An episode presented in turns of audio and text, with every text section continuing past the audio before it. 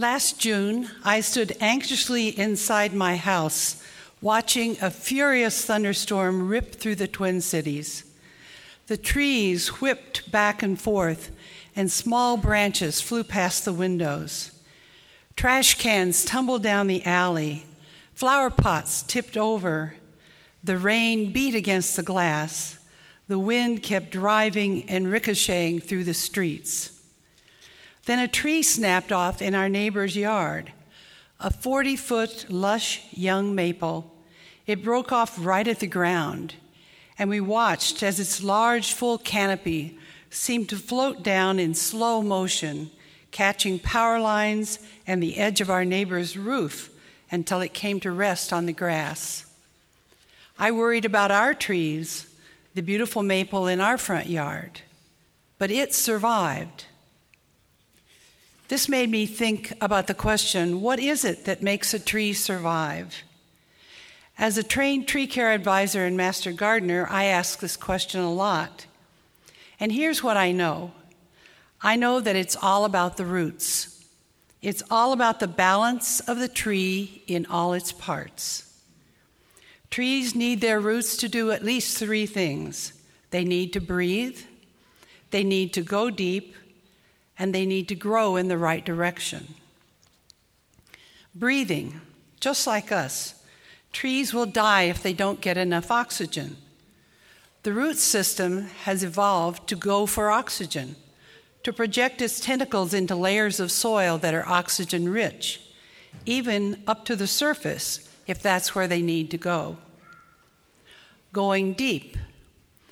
Like us, trees send down tap roots they establish attachments to other root systems and probe deep in order to create stability.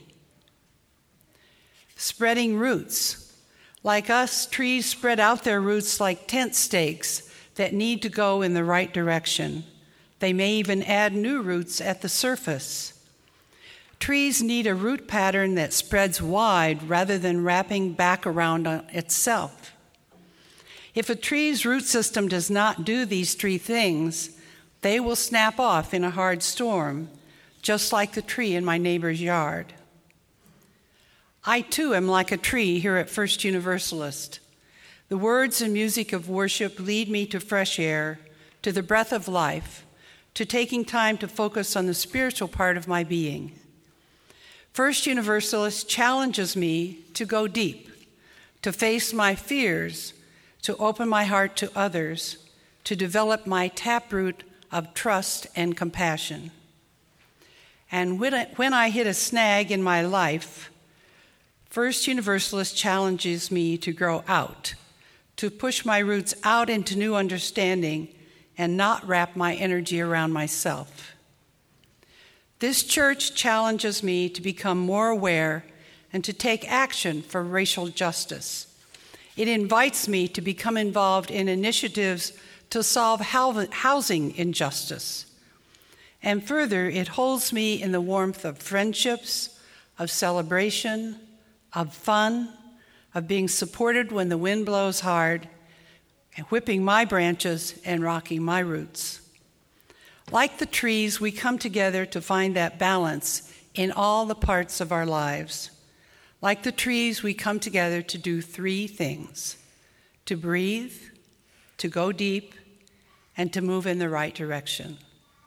Come, let us worship together.